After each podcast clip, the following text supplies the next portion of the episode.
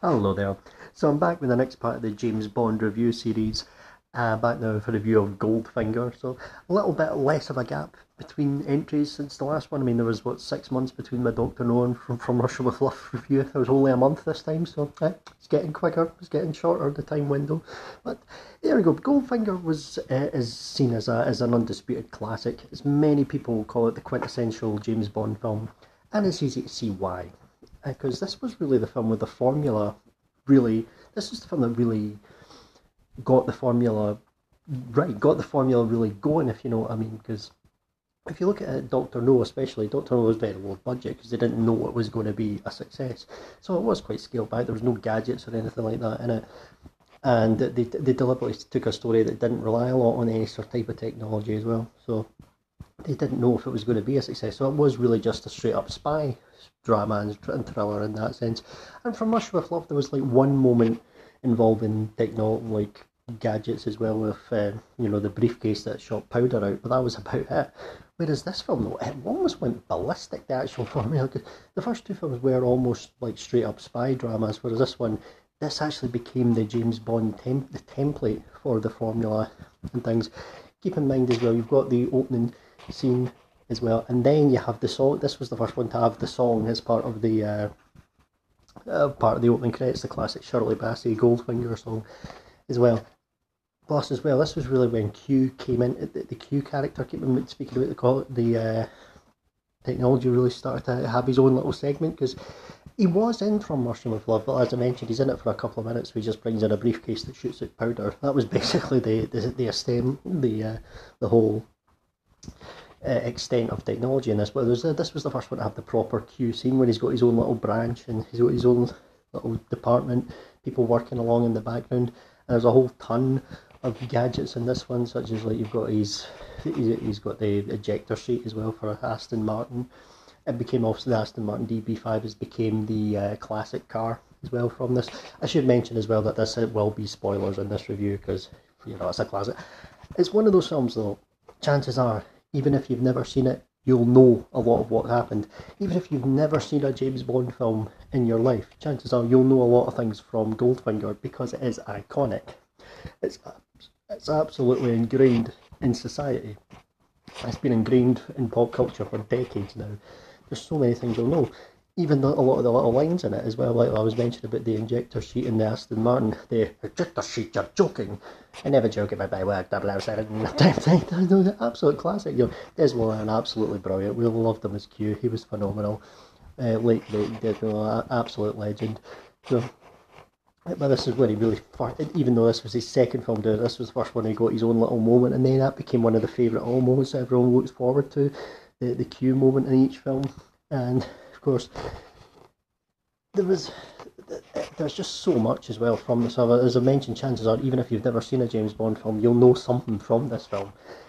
So many iconic moments, such as opening scene as well, when he like chucks the the light into the bath, it electrocutes the assassin that way, and the shocking, truly shocking, classic. Everyone knows it. And then, of course, as well, the the iconic moment when um, the character Jill Masters is like found dead on the bed.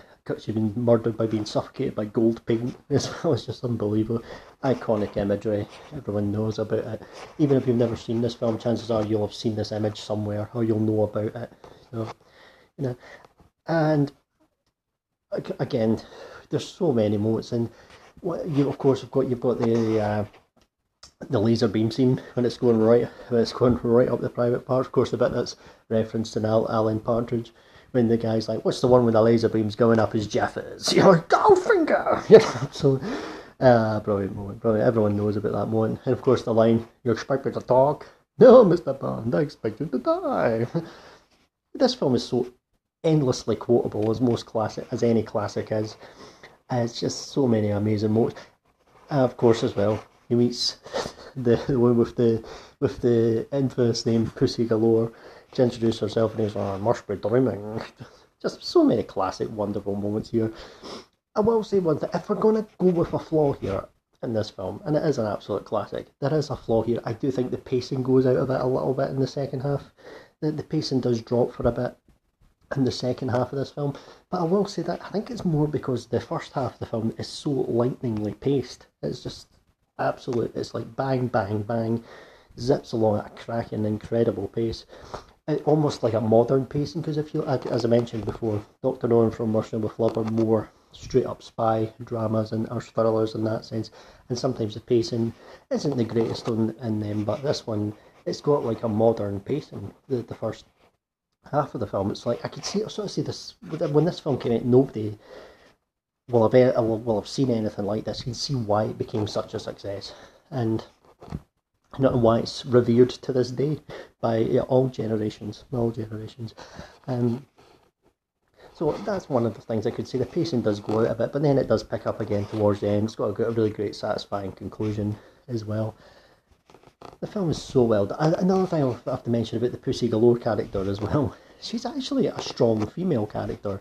Back then, before it was trendy to do it, like to say, hey guys, we better be woke and do this and blah blah blah. No, you actually genuinely had a strong female character without there being an agenda trying to be shoved in your face here.